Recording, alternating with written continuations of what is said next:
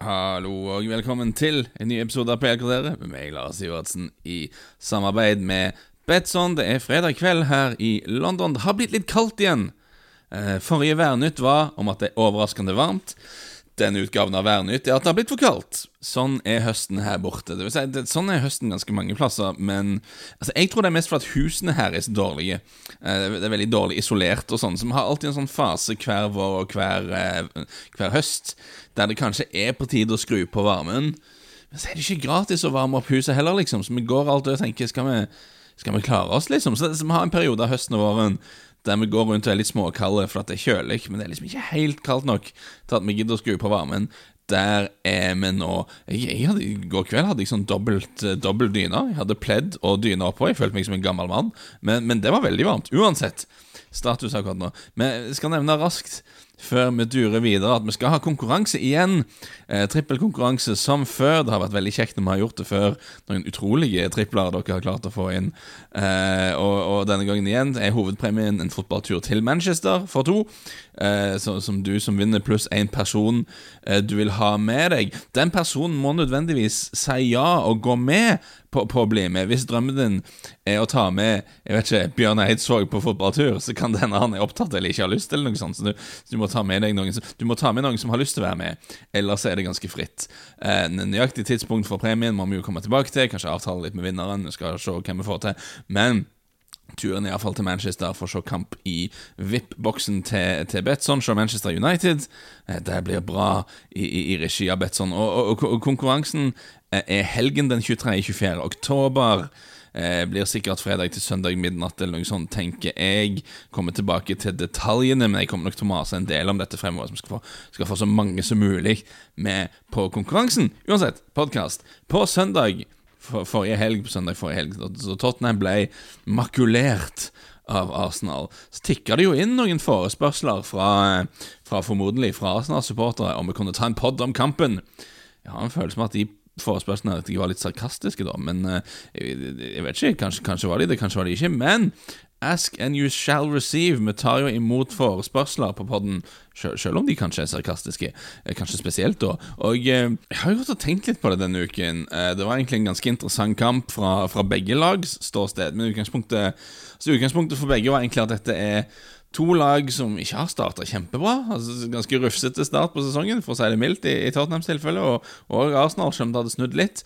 Um, og i begge tilfellene så var det da en del formildende omstendigheter. Du har hatt skader, litt covid, nye spillere som ikke har blitt integrert, det hele Kane-spetakkelet i Tottenham Litt, litt sånn ymse greier. Så Som vi snakket om i Arsenal-podden for et par uker siden, så vi liksom ikke, kan vi ikke helt dømme laget ennå, for vi vet ikke helt Vi har ikke sett de spillerne i kamper med Norge som er liksom i nærheten av den sterkeste elven, elveren deres. Og jeg syns det gjelder litt for Tottenham òg. Vi har liksom ikke sett hva dette laget skal se ut som, sånn egentlig, tror jeg. Um, så begge lagene gikk liksom inn i Nord-London-derbyet i dårlig stand, kanskje, men med en følelse at vi ikke helt har sett den ekte versjonen av de helt ennå, da. Det, det, det, vil jeg si er fair. At det var utgangspunktet før kamp. Og det er jo interessant når du har det som utgangspunkt, og du har ett lag som gjør en veldig positiv kamp, gir en del svar, eller iallfall en del indikasjoner i, i positiv favør, uh, og det andre laget gjør en kamp som ikke er så veldig positiv. Eh, og gir kanskje noen svar i den andre retningen. Da kommer du ut av kampen med veldig mye å snakke om, da både positivt og negativt. Eh, og Såpass mye at jeg syns det var verdt å ta en pod, selv om det har gått eh, nesten en uke nå. Eh, og Skal vi ikke begynne med Arsenal her, da, før det blir helt sånn La oss klage på Tottenham fritt etter hukommelsen i, i evig tid utover, og så plutselig så har det gått en halvtime, og så, så er det ikke mer tid igjen. vi tar Arsenal først. Det var kanskje første gang denne sesongen der vi har sett det som jeg iallfall tror er Arsenals første elver, altså sterkeste elver. Eh, spesielt viktig med både Granit Xhaka, Thomas Party og Martin Ødegaard på midten. De tre syns jeg jo i teorien er en midtbane som skal utfylle hverandre ganske godt. Eh, men pga. sånne ymse skadegreier sånn, så har vi ikke sett de før denne sesongen. I hvert fall. Um, jeg tror det er bra for Ben White at Gabriel er frisk og spiller ved siden av han. Eh, ben White er en bra fotballspiller, men som har sagt han mangler litt pondus i, i lufta. Og sånn Og Gabriel noen hakk tøffere der i de fysiske duellene, så jeg tror de utfyller hverandre bra. Uh, Tierney og Tomiyasu spilte. Tierney er bra offensiv back, som vi vet. Tomiyasu har starta skikkelig bra, ser ut til å ta nivået i Premier League veldig kjapt. Uh, har gjort tre gode kamper mot Norwich, Burnley og et dårlig Tottenham-lag, men likevel har sett bra ut. Og selvfølgelig eh, Bukayo Saka, Emil Smith-Rope, hver sin kamp, Aubameyang på topp. Dette, det er Arsenals beste elver, er det ikke det? Um, jeg syns jo litt synd på, på My Boy Lacassette. Som jeg, jeg, liker han bedre enn ganske mange andre gjør. Han uh, har brukt de beste åra av karrieren sin på å liksom ikke bli satsa på i Arsenal. Uh, det, han har jo spilt mye, men det er mye sånn litt inn og ut av laget og spilt litt kant. Og liksom, det er ikke, så jeg, jeg er sikker på at det fins en alternativ tidslinje der Lacassette eh, går til en klubb der han faktisk er førstevalg, og så, så, så vil han skåre masse, masse mål. Men det, det, han bor oppe opp i Hemsted her og, og, spiller for Arsenal og tjener masse penger. Så det er ikke noe, det er ikke noe gale sånn tilværelse, det da. Um, rent geografisk ikke så langt unna der jeg bor, en tre-fire kilometer kanskje. Vi går oppover der med hunden av og til. Men uh, sosialt og økonomisk så er det jo ganske langt unna, for å si det på den måten. Uansett, digresjon. Um, det var første gangen vi så det jeg vil mene er Arsenals første elver, og jeg snakket med en som var der, uh, som sa at du kunne liksom føle det på stadion, at det føltes som mer enn bare en Derby-seier. Jeg tror det som kanskje har frustrert uh, mange med Arteta i Arsenal, er at han liksom hører hele veien om at det er et prosjekt der, og vi skal tro på prosjektet og trust the project og sånn. Men det er liksom vanskelig å tro på prosjektet når du ikke klarer å se noe prosjekt. Når du ikke klarer å se Du klarer liksom ikke gripe fatt i hva det er som skjer på banen. Hva er, det, hva er det som er meningen at dette laget skal være? Men her var det plutselig masse som fungerte. Du hadde, du hadde perioder der Arsenal pressa Tottenham høyt og forstyrra de når de prøvde å bygge opp spillet. I den grad Tottenham var interessert i å bygge et spill, egentlig ville de bare måke langt. Uh, men, men, det var en del ganger der Arsenal pressa de høyt og gjorde ting ekkelt for de og sånn. Så hadde en, du hadde en midtbane som virka balansert og, og, fungerte. Igjen hjalp at Tottenham gikk inn bare for å ikke ha noen midtbane i første gang. Innovativ strategi det for Nuno. Men eh, Ødegaard springer og sprer pasninger rundt. Du har liksom ungguttene Smith-Roe og Saka som løper på hver sin kant og er farlige. Aubameyang så ut som han var interessert i hva som foregikk. Det var mye som falt på plass her, og du sitter og tenker ah, aha, det, er sånn dette laget skal se ut. Dette er jo ikke galt. Her er vi på, på, litt på gang. Um, så jeg tror det er noe av grunnen til at det føltes da ekstra gjevt. Utover at du selvfølgelig aldri feil å vaske gulvet med Tottenham i, i lokalderby. Men jeg, tror at for mange som så på det, så var det sånn Ting falt litt på plass da. Altså, sånn, sånn skal det være, dette laget her. Uh, og, og, det gir jo grunn til optimisme, da, utover bare det ene positive, positive resultatet. Uh, jeg så, altså Noen gikk jo litt langt, vil jeg argumentere for. Jeg så Gail Clichy var ute og snakket om at Arteta Arteta kan være den nye Arsen Wenger. Og da tenker jeg altså, nå må vi ta det helt ro her Ta det helt med ro her, Gael. Um, men igjen, du vasker gulvet med erkerivalene. Du har en sånn kamp der det liksom virkelig ser ut som om brikkene faller litt på plass på dette laget. Da er det kanskje lov å miste litt bakkekontakt av og til. Skal, skal være lov å kose seg. Um, det som var negativt for Arsenal, selvfølgelig var at Granit Xhaka dro på seg en ganske alvorlig skade. Eh, er visstnok ute i tre måneder, sier de. Eh, Xhaka får en del pepper, men jeg, mener han er undervurdert og, og, gjør en viktig jobb for Arsenal, selv om han er litt frustrerende av og til. Eh, vi får se når han kommer tilbake, men tre måneder Det er jo fare for at det liksom klaffer akkurat sånn at eh, eh, han er tilbake når Thomas Party skal spille Afrikamesterskap, så det er mulig at vi ikke får se de to sammen på midten igjen for Arsenal før februar. Eh, så Det er jo ikke helt ideelt. Så interessant å se hva Arteta gjør. Om han prøver å gå litt dypere i banen igjen, eller om det er Party og Lokunga. Det virker jo mest logisk på meg. Kanskje El Neni får noen kamper. Kanskje. Kanskje Ainsley Maitland Niles faktisk skal spille sentralt på midtbanen, som egentlig er posisjonen hans for Arsenal. Det hadde vært noe. Jeg, jeg liker Maitland Niles. Det gikk noen rykter i sommer om at Tottenham var, var litt frampå på han, og det, det hadde jeg veldig lyst til å se, men det ble ikke noe av. Uansett. Arsenal med tre strake seire, eh, fire om du teller kampen mot eh, Wimbledon i ligacupen. Norwich Burnley og et forferdelig Tottenham, så ok, ikke den farligste motstanden i hele verden her. Men du bygger jo litt selvtillit, og du bygger litt godfølelse, og, og mot Tottenham så satt jeg med en følelse at det var ja, ja, det, her, her, er det et lag som fungerer her. Så det, det, dette, ja. Så før kampen, to lag som det var store spørsmålstegn rundt. To lag som har trøbla en del så langt. Ett av de ga et veldig positivt svar, viste tegn på hva, hva, laget kan bli, og hva det er man prøver å få til, og sånne ting.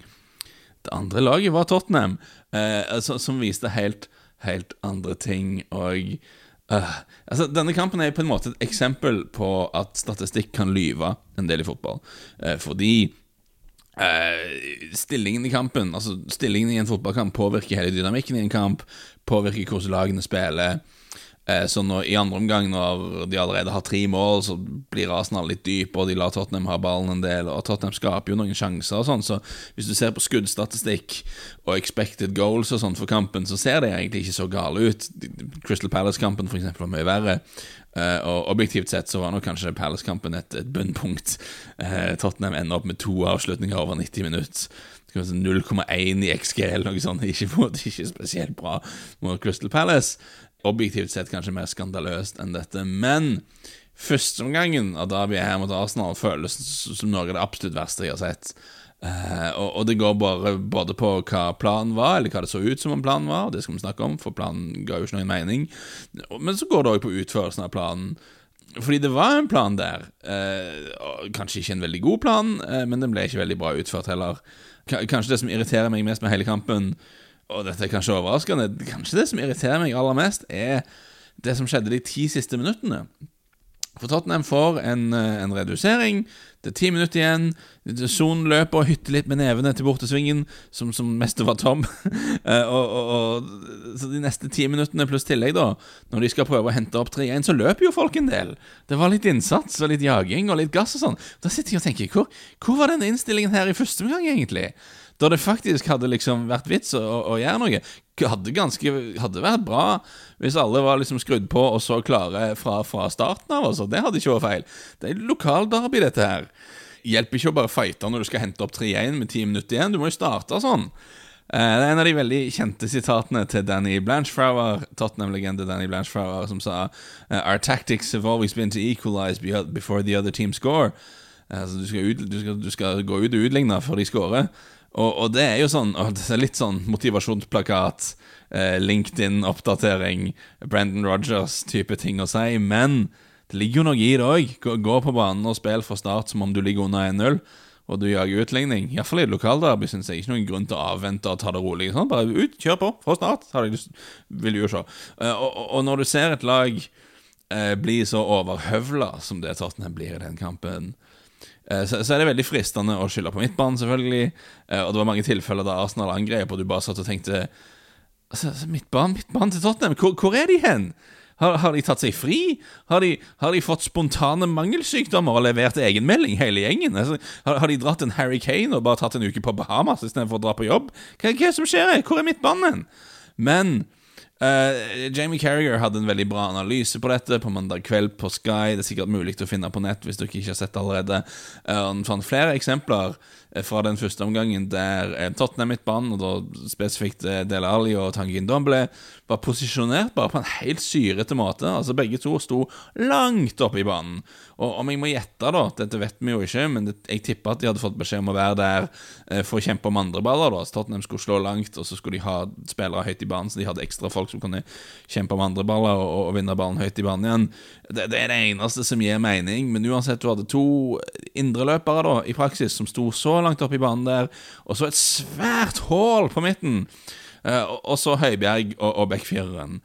Eh, og når ballen da blir løfta langt og Tottenham verken vinner den første ballen eller den andre ballen, så er Arsenal bare fullstendig autostrada der, da, og kontrer i. For det er jo bare ingen spillere på midtbanen der.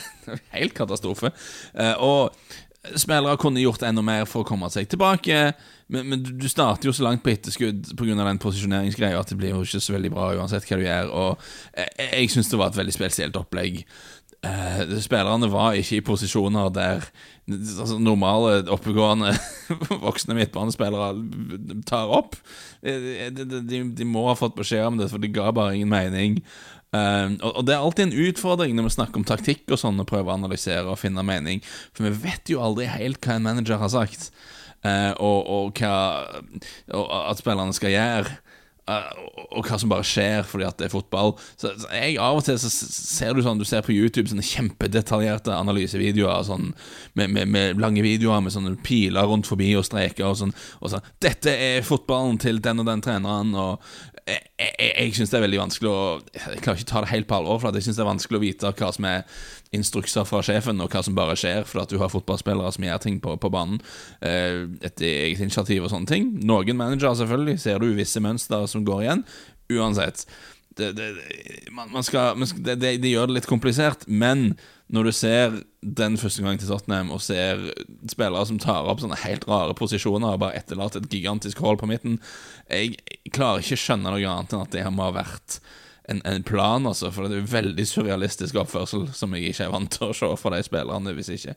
Um, så det er litt mer komplisert enn bare oh, spillerne er late, um, sett fyr på hele gjengen, uff, uff. Men det, det, det, må ha vært noe løye, løye med kampplanen der. Ser en del kommentarer på det. Altså Del Ali spesielt blir ofte stempla som lat, og jeg syns det er verdt å ta, å ta et sidespor nok et sidespor om det. Det er mye du kan si om Dele Ali. Han er definitivt en spiller som har havna litt på, på villspor i karrieren. Han, eh, han, virker som en spiller som kanskje ikke alltid tar fotballen så alvorlig liksom han kunne gjort. Iallfall sånn han framstår i sosiale medier og sånne ting. Eh, brenner ikke alltid helt for laget og sporten sin, virker det som. Det er sånn han kan se ut. Og Mourinho kalte han lat på trening i den der TV-serien. Eh, og kanskje det stemmer. Eh, som dere vet, så er jeg alltid klar for å være skeptisk til Mourinho, men du, du hører også det samme da i hva skal jeg kalle det, jungeltelegrafen her borte, at, eh, at Del Alli er en ganske laidback fyr bak i kulissene med tanke på, på trening og, og, og, sånne ting. Men det jeg har lyst til å si, da Han, han, gjør, han jobber mye hardere på banen enn det han egentlig får, får anerkjennelse for. Eh, det kan godt være han er litt chill utenfor banen og ikke virker så seriøs som han kunne vært. Og alt er greit Men hvis du ser på tall, ser på stats, som jeg er litt glad i å gjøre ikke, for, ikke første gang vi gjør det her på poden, men du ser på tall fra Statsbom eh, der du sammenligner med andre offensive midtbanespillere og kantspillere i de fem store ligaene eh, det siste året, så ser vi at Dela Ali faktisk går i press flere ganger per 90 minutt enn 99 av andre sånne offensive midtbanekantspillertyper.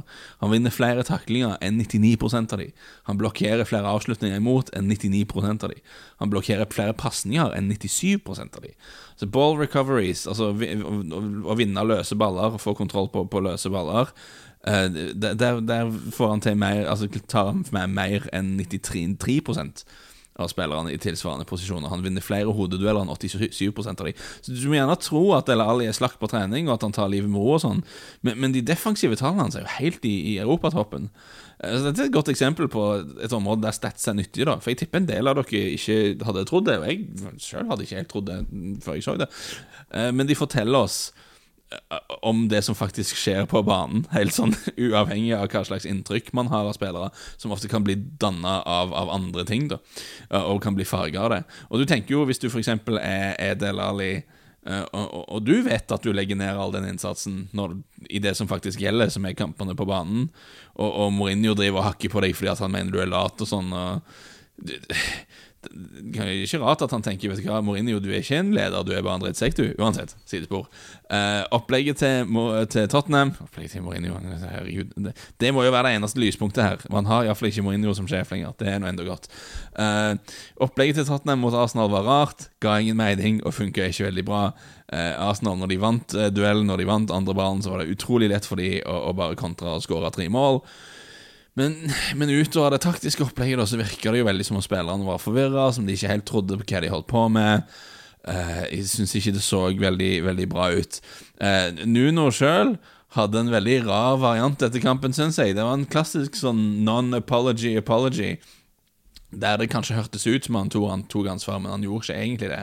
Og Jeg har lyst til å lese sitatet for her må vi holde tunga rett i munnen her. Uh, han sa I'm going to be honest. When you have a game plan, you have to make the right decisions in terms of who you want to put on the pitch to develop that game plan. I take responsibility because the decisions were not right according to the game plan. I won't name individuals, but the game plan was not right according to the players who were on the pitch. Så, så, så, jeg tar ansvar fordi planen var ikke riktig i henhold til spillerne som var på banen. Det høres jo òg veldig ut som han sier altså, unnskyld fra spillerne jeg tok ut til å starte, ikke fulgte planen min. det er sånn typisk eh, Det høres ut som du tar ansvar, men egentlig, egentlig så det var spillerne sin feil her. Det var ikke min feil. Uh, og, og, og, det er jo Altså, Vi har fått no nå, denne uken noe som er litt typisk for lag som er i motgang, og det er at det lekker litt til pressen om at spillerne er misfornøyd med trener og sånne ting. Og at de ikke jobber på rett ting på, på trening og sånn. Det får du alltid når lag taper noen kamper, og, og i en spillerstall så vil du alltid ha spillere som er misfornøyd med situasjonen sin, enten de er på benken, eller de ikke liker treneren sånn generelt, eller kanskje de har lyst til å være en annen plass. Uh, så vi må kanskje være litt forsiktige med å ta sånne, sånne lekkasjesaker som en fasit. Eh, men, men, jeg føler jo at med Tottenham og, og Nuno så kommer jeg liksom tilbake til det med det som Daniel Levy, styreformann Daniel Levy snakker om i slutten av mai, om at Tottenham liksom har glemt verdiene sine. De må spille mer offensiv fotball igjen. Og igjen, leser sitatet han sa We are acutely aware of the need to select someone whose values reflect those of our great club and return to playing football with the style for which we are known. Free flowing, attacking, and entertaining whilst continuing to embrace our desire to see young players flourish from our academy alongside experienced talent. Så, så Nuno var ikke førstevalg, selvfølgelig, fordi at han passer jo ikke inn i de kriteriene i det hele tatt. Altså, du kanskje, Hvis det er det du vil ha, så ender du ikke på Nuno, liksom. Eh, men du endte opp med Nuno likevel. så, så tanken er da tydeligvis enten har man ansatt Nuno i håp om han skal bare gjøre noe helt annet enn, enn alt han har gjort før som trener, og lykkes med det. Det virker jo litt rart. Eh, eller så er planen at eh, vi bare skal drite i det, som jeg har sagt før, og at Nuno skal liksom gjøre Tottenham til, til Wolves med litt bedre angrepsspillere, som, som, ikke trenger være den verste tingen å være i, i, verden. Eh, jeg vet ikke om det er helt riktig for Tottenham, jeg vet ikke om det er helt riktig for denne gruppen spillere, men det er ikke den verste tingen i hele verden. Så langt ser det ut som om det han holder på er med er å gjøre Tottenham til Wolves med litt dårligere forsvarere. Det er jo ikke ideelt. Um, så syns, jeg syns, jo egentlig ikke en manager bør være under press under ti etter ti kamper.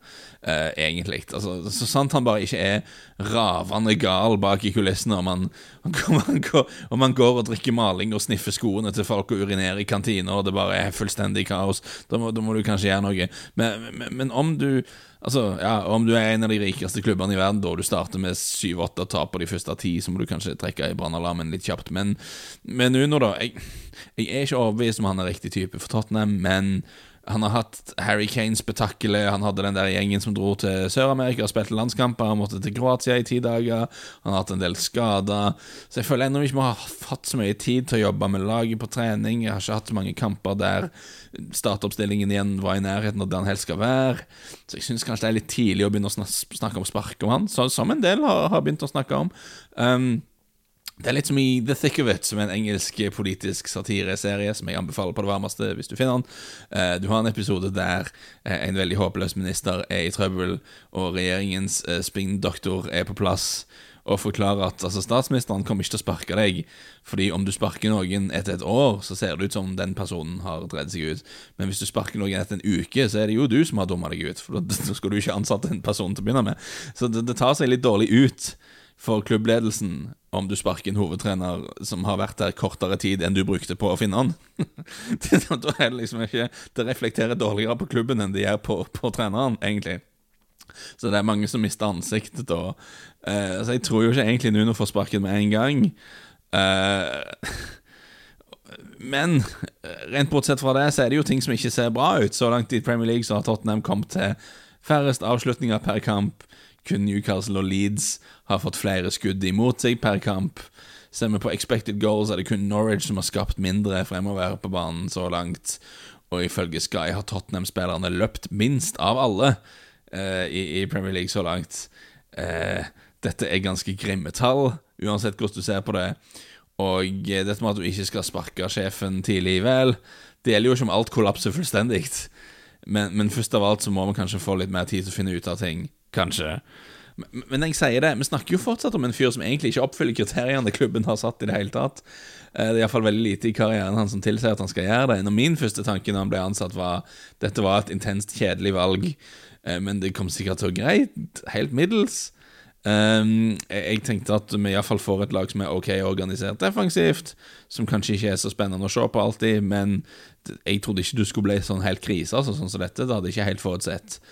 Um, men hvem vet?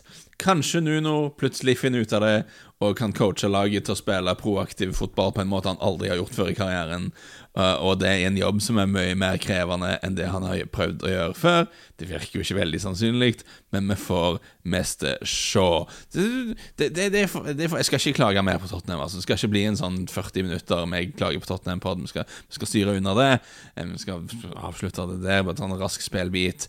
Oddstips og booster trippel ligger på nett eh, før helgen som vanlig. Eh, Singelspillet jeg liker best. Altså, jeg tror jo de fleste av dere hører dette etter Manchester United-Everton. Så, så eh, det, det, Men altså, jeg tror jo på mål i begge ender av banen der. Jeg tror begge lag skårer. United har jo bare holdt nullen i én kamp så langt i år. Har sluppet inn mål i fem av fem hjemmekamper. Eh, spilte igjen dårlig mot Villarreal. Lot Villarreal få masse kjempestore sjanser før de da ble redda til slutt av Ronaldo. Så jeg ser for meg en ny sånn kamp der de, de lar eh, motstanderne, iallfall i en periode, for, for å angripe de en del. Jeg tror Everton skal klare å skåre et mål på et eller annet tidspunkt, og United bør skåre på hjemmebane. Så, så, begge lag skårer, tror jeg skal være bra der. Men kanskje litt mer relevant Men jeg har jo òg Jeg skal ha begge lag skåre i en kamp på søndag òg. Eh, litt større sjanse for at den ikke er spilt når dere hører på dette. Eh, I i Westham Brentford. Eh, for Westham har bare holdt nullen i én av seks Premier League-kamper så langt.